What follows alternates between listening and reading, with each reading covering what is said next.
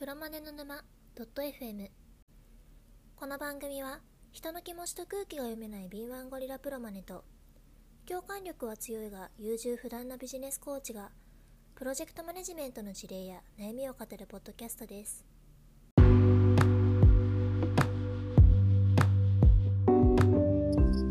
皆さんおはようございます。今日も寝坊しなかったプロマネの沼 .fm でございます。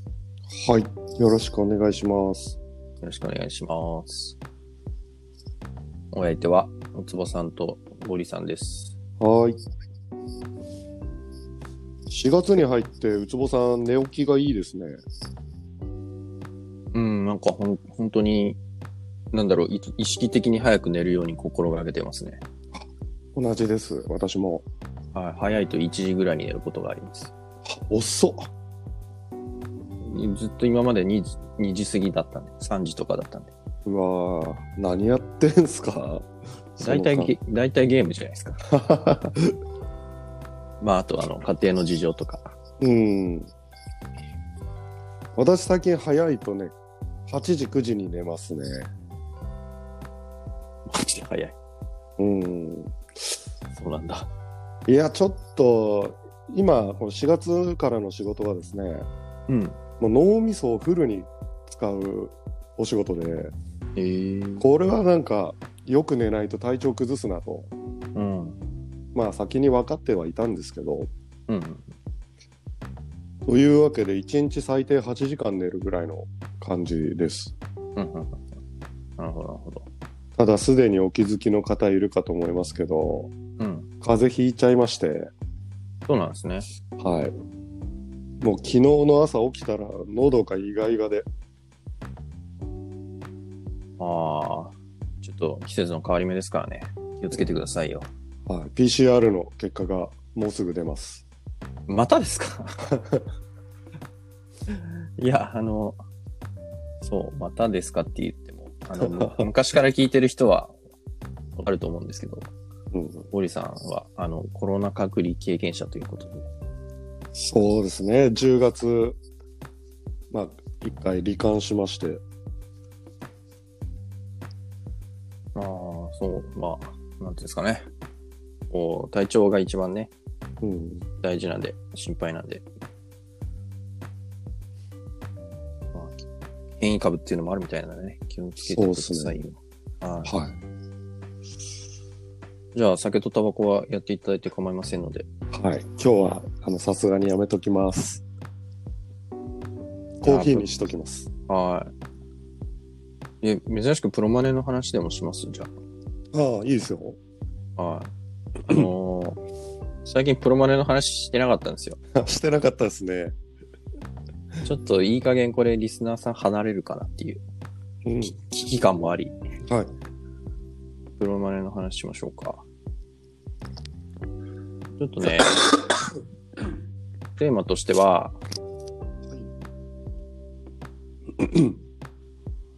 猿でもわかるアジャイルっていうのがいいんですけど。猿でもわかるアジャイル開発。あ、わかりました。アジャイル開発ね。ちょっと実ね際、うんさい最初にあの、ぶっ込んでおきたいのが、これ、じ実際自分もそう思ってる、思ってた、思ってる節はあるんですけど、はい。アジャイルにやろうぜとかよく言うじゃないですか。はいはい。あれってなんか、まあとにかく考えるよりも、まず動こうぜ、まずやってみようぜ、みたいな。うんうんうん。そういう意味で使われてる、使ってるんですけど、あそれ、それなんかちょっと違う気がするなっていうところなんですよね。なるほどな。多分違いますすよねっていう、正しくはどういう意味ですかねっていうのが、なんか最初のテーマというかうん、きっかけですかね。これを。適当、適当に始めちゃえばいいみたいなノリですかっていうそうそうそうことですね。いやいや、まあその考えてないやさうん、とりあえず走れよと。走りながら考えろよ。っていうのを、はい。アジャイルにやるよって いう、使ってる表、場面を見るんですけど。あのー正解だと思いますよ、おおむね。あ、そうなんですか。はい。じゃあ、解説いきましょうか。なんか、まずはじゃあ、アジャイルって何なのっていうところですかね。そういうことですね。まずうん、アジャイルってどういう意味ですかっていうと、機敏なっていう意味ですね。うん。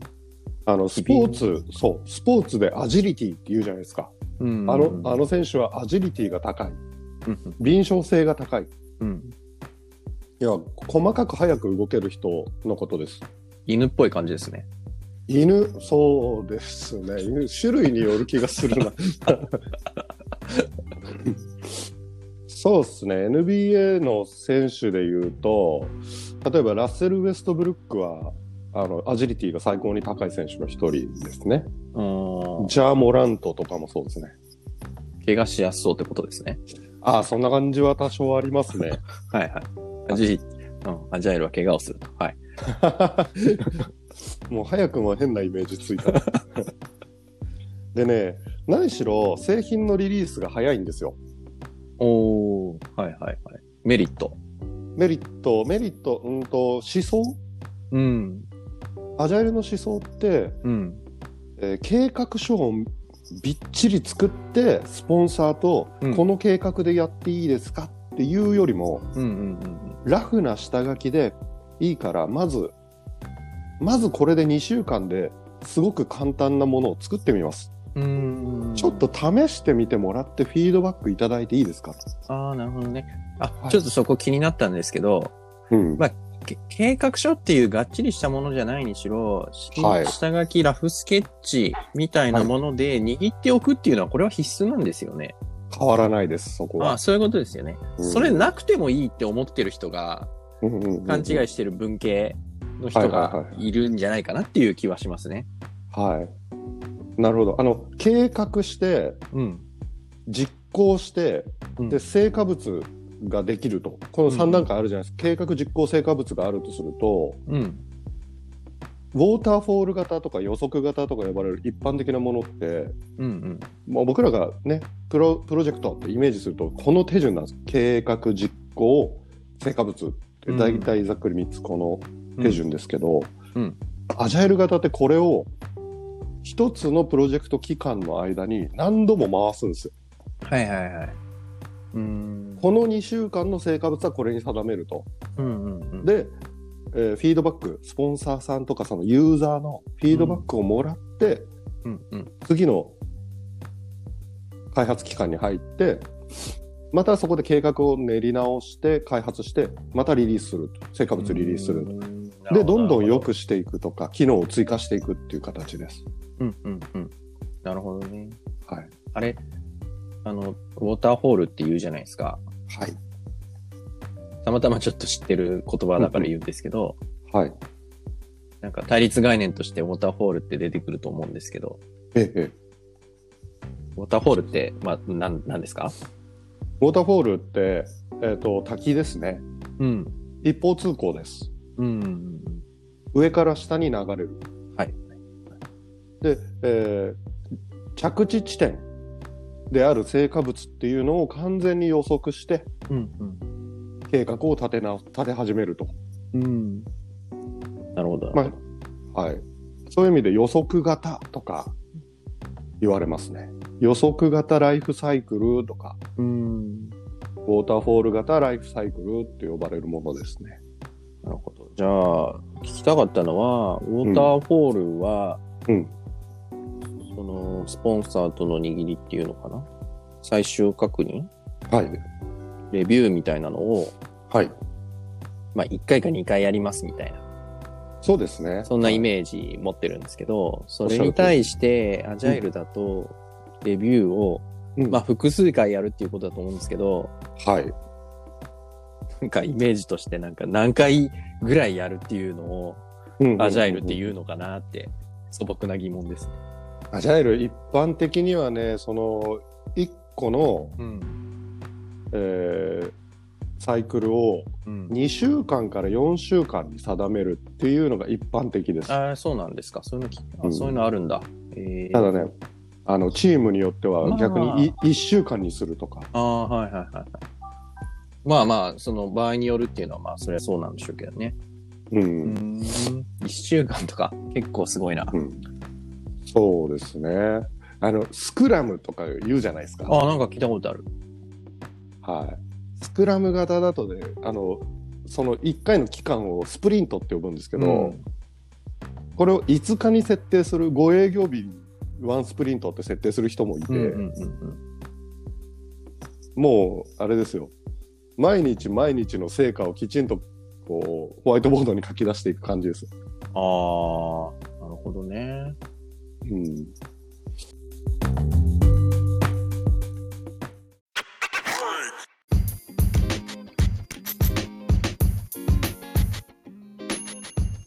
おかえりなさいませ。はーい。じゃあ、もう考えな、考えながら走れっていうのはあながち間違ってないけど、考えなくてもいいというわけではないということは分かりました。そうですね。それはもちろん、あの、そうだな。プロマネはね、アジャイルの方が断然難しいと思いますし、うーん、断然難しいんだ。うん、で、特に、あれですよ。あの、スポンサーさんの関与っていうのが細かくなるわけですね。ああ、そうですね。ははい。2週に1度レビューしてもらわないと。で、的確なフィードバックをタイムリーにもらわないと、次のせ計画だ立てられないじゃないですか。い。はいはいはいはい。スポンサーさんもアジャイルにやってくれないと困る。そうですよね。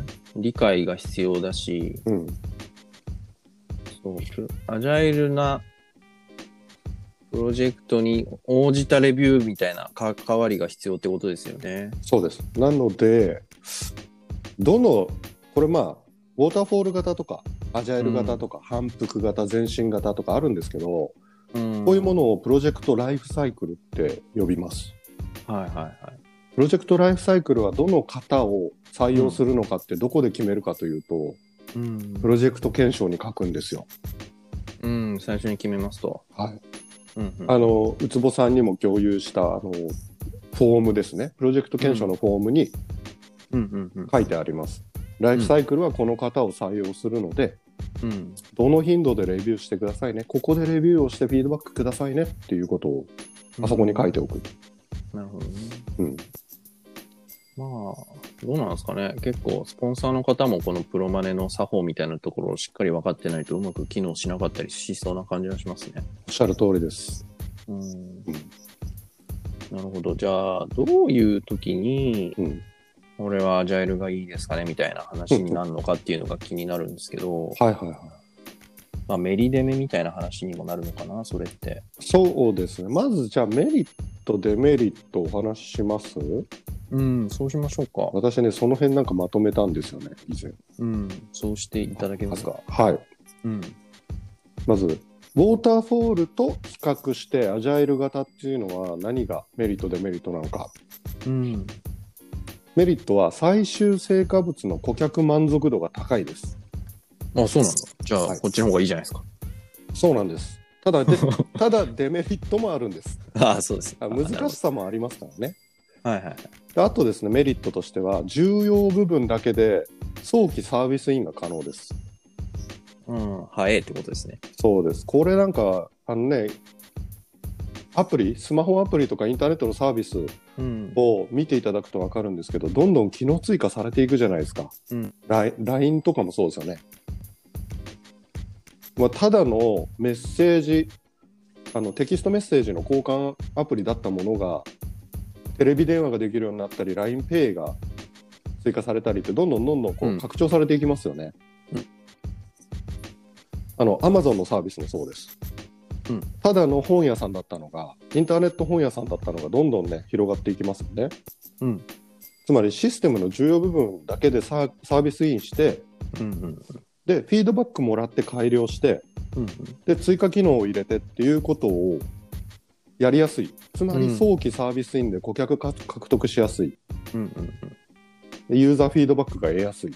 こういはいうはいメリットがあります。うん。うん。あとはね、リスクの早期発見とか、早期軽減、リスク軽減がやりやすい。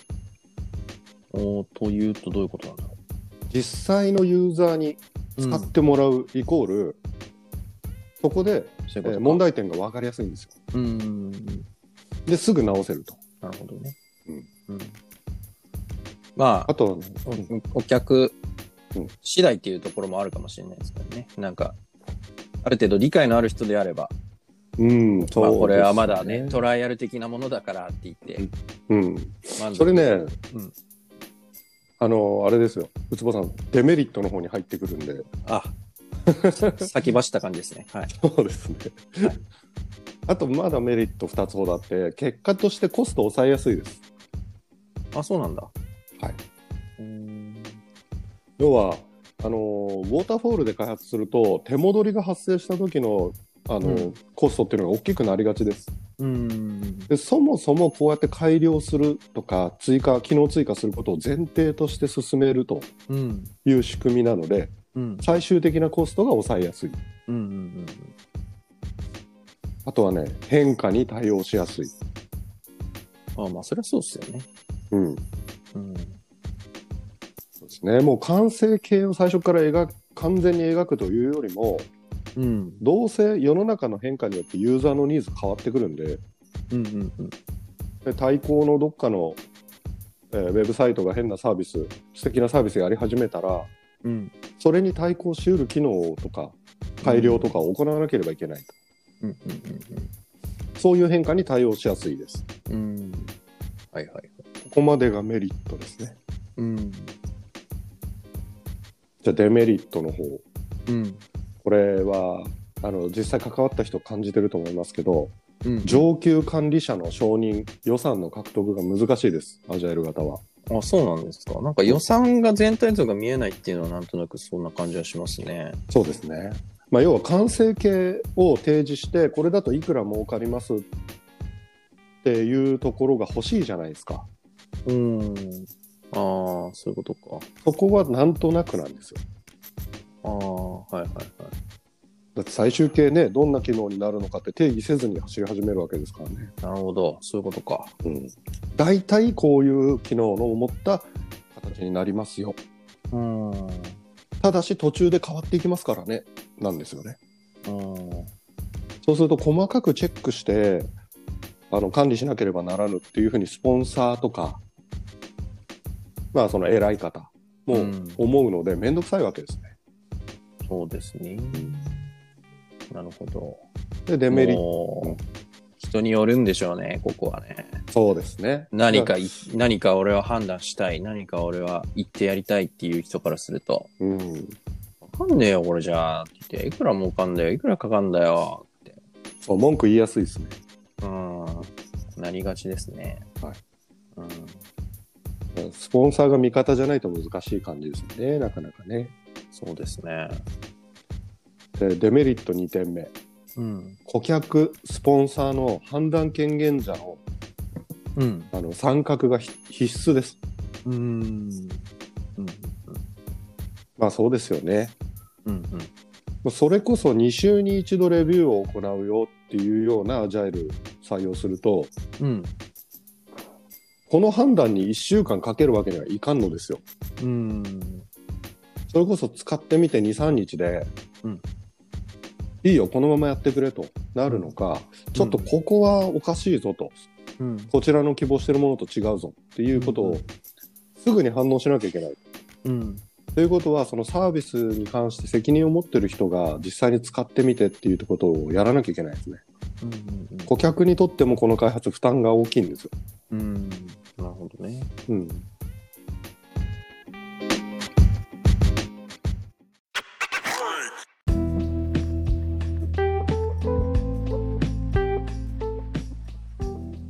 はい。お帰りなさいませ。はい、どうも。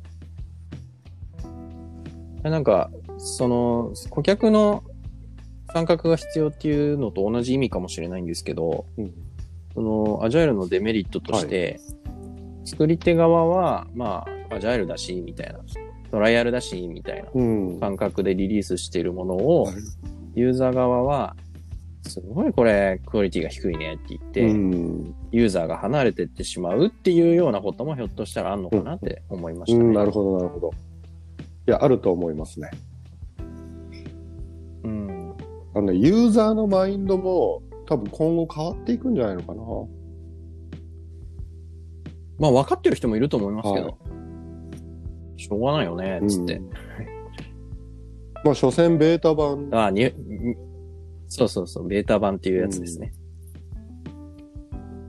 まあ、ちょっと日本だと、なんか、ちょっと受け入れられづらそうな感じはしますけどね。そう、ただ、そういう風土のままだと、要はベータ版を日本でリリースしようっていう人が減っていくわけですね、グローバルなサービスで。うんこれって日本が IT で遅れを取る一つの要因だと私は思っていて、なるほど。根深いな。そう、文化的なものですけど、うん。品質にユーザーたち、国民が品質にこだわるあまり、国力の低下につながるんじゃないの、っていうところですね。うん、なるほどね。はい。まあ、ちょっとずつ変わってきてはいるんでしょうけどね。うん。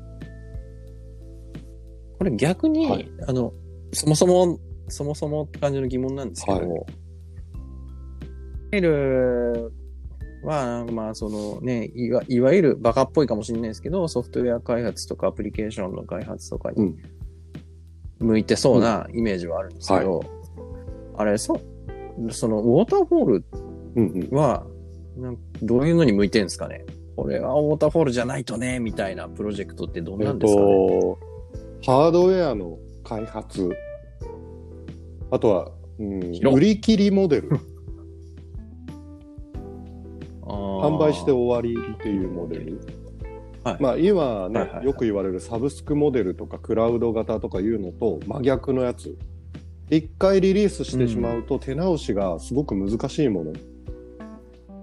うん。には向いてますし、うん。イコールですね、最終成果物、最終成果物が一番初期の段階で明確に要件定義できるもの、そういう案件に向いてます。うんうんうん。まあ多分い医療機器とか、はいはいはい。原発とかだったら、うん、この辺は確実にウォーターフォールですかね。どうかなちょっとね、そうとも言い切れないところがある。あそうですか。あの、いや余計なこと言ったかな。うんあの、すごいわかりますよ。言ってることはよくわかるんですよ。要はミッションクリティカルなもので予測型に向いてるって一般的に言われるんですけど、実はそうでもないらしいんですよ。私自身がそこに関わってないから何とも言えないんですけど。うーんそうなんだ。あの、じゃあ、そうですね。例えば、お互いわかんないもので、あんまり余計なこと言わない方がいいですかね。そうですね。だ今挙げた2つなんて長期開発じゃないですか。数年かかる開発ですよね。うん。ああ、そうですね。ってことは、世の中のニーズとか、あの、い、うん。必要性って変わってくるんですよ。そのダムの開発もそうですね。つつまり柔軟に途中で変えていくとか、取りやめることまで考えなければいけないものだと思います。うんうんうんうん。なので、そういう道も残した形でやっていくっていうのは重要なんじゃないかなと。うんうんうんなるほど、なアジャイルで、まあ、レビューを繰り返してっていう時も、はい。まあ、ちょっと軌道修正しましょうかっていう、軌道修正の範囲で、まあ、場合によるかもしれないですけど、これ、あの、プロジェクト検証の中身ごと変えちゃうっていうこともあるんですかね？えっとね、それは手続きを設定しておきます、最初に。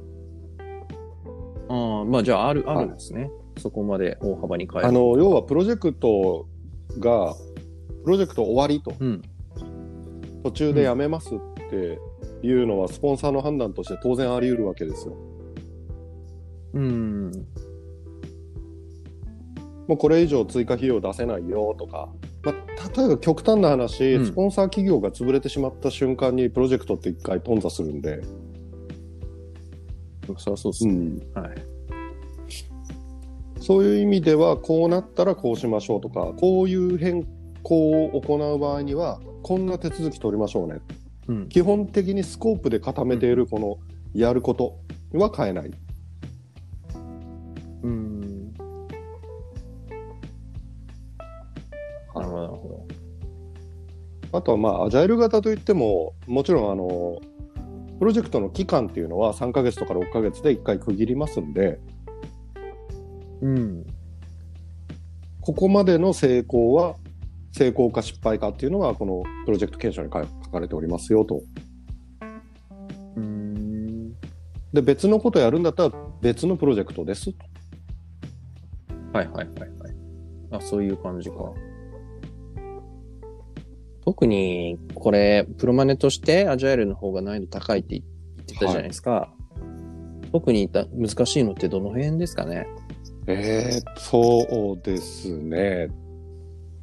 多分顧客スポンサーのそう判断権限者をしっかり絡ませる、そう関与度を関与してもらうっていうところですよね。そうですね。こう。そうですね。理解うんとか、ある程度のね、知識経験っていうのが必要な感じはしますよね。間違いな。くお客さんがそこを分かってくれないとできないですね。うん、そうですね。そういうことか。そこの教育から プロマネの役割みたいなところありますかね。そう、まあ間違いないですね。あの、プロマネの仕事ってよくコミュニケーションがね、8割だとか9割だとか言われますけど、うん。その顧客教育みたいな、そういう言い方はしないですけど、実務的には確実にそこ重要です。うんうんうんうん。あのステークホルダーエンゲージメントとか呼ばれますけど、はいはいはいはい。どれだけ関与してもらうかっていうのを、そのスポンサーごとに、ステークホルダーごとにコントロールしていくっていうとこですね。うんうんうんうん。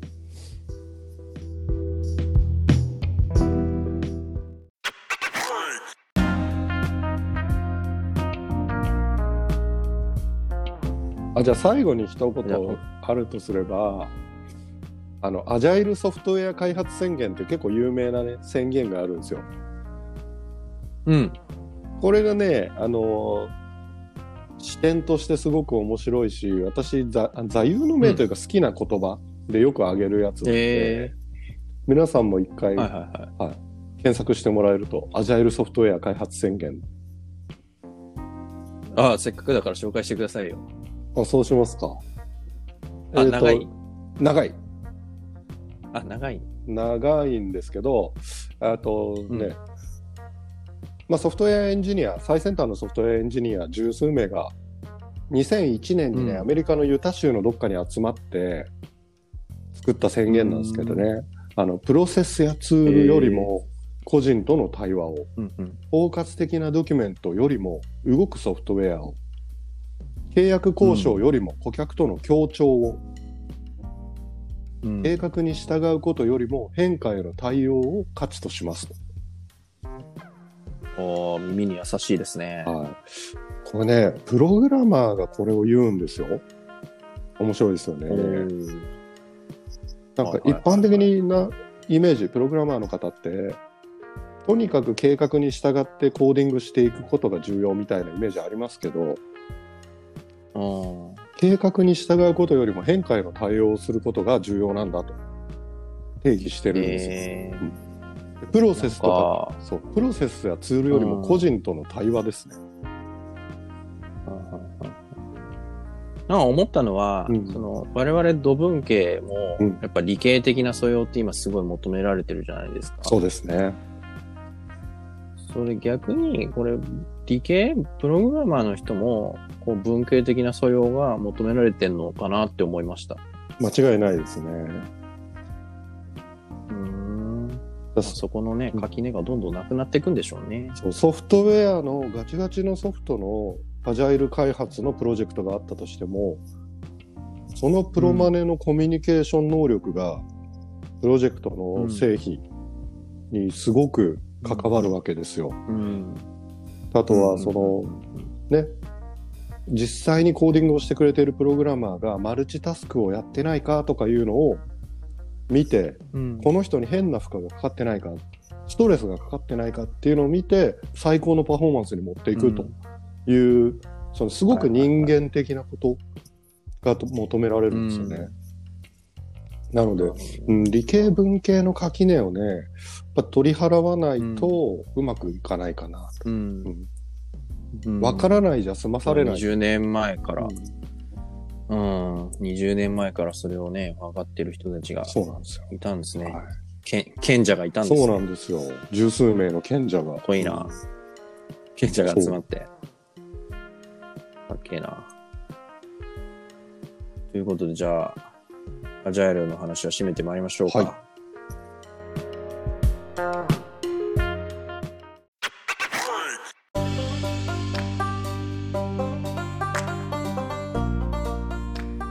お知らせのコーナーとクロージングでございますが、先週も告知させていただいたんですけど、ちょっと今週もいいですかね。はい、どうぞどうぞウ。ツボさんが始めたコミュニティの、オンラインコミュニティの話なんですけど、告知です。えっ、と、現職を転職にしたい人のためのコミュニティというのを始めました。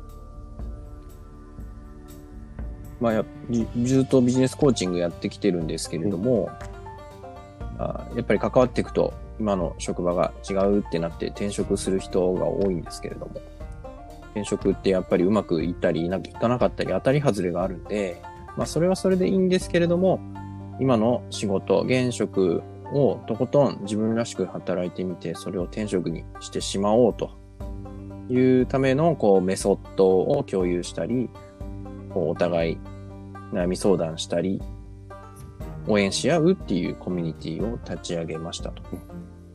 で、そちらの詳細については、ポッドキャストの概要欄に貼っておきますので、うんこちらから、まあ内容を確認いただいて、興味持っていただけた方は、そのまま申し込んでいただいても構いませんし、うつぼまでご相談、ご一報いただいても大丈夫ですという話でございます。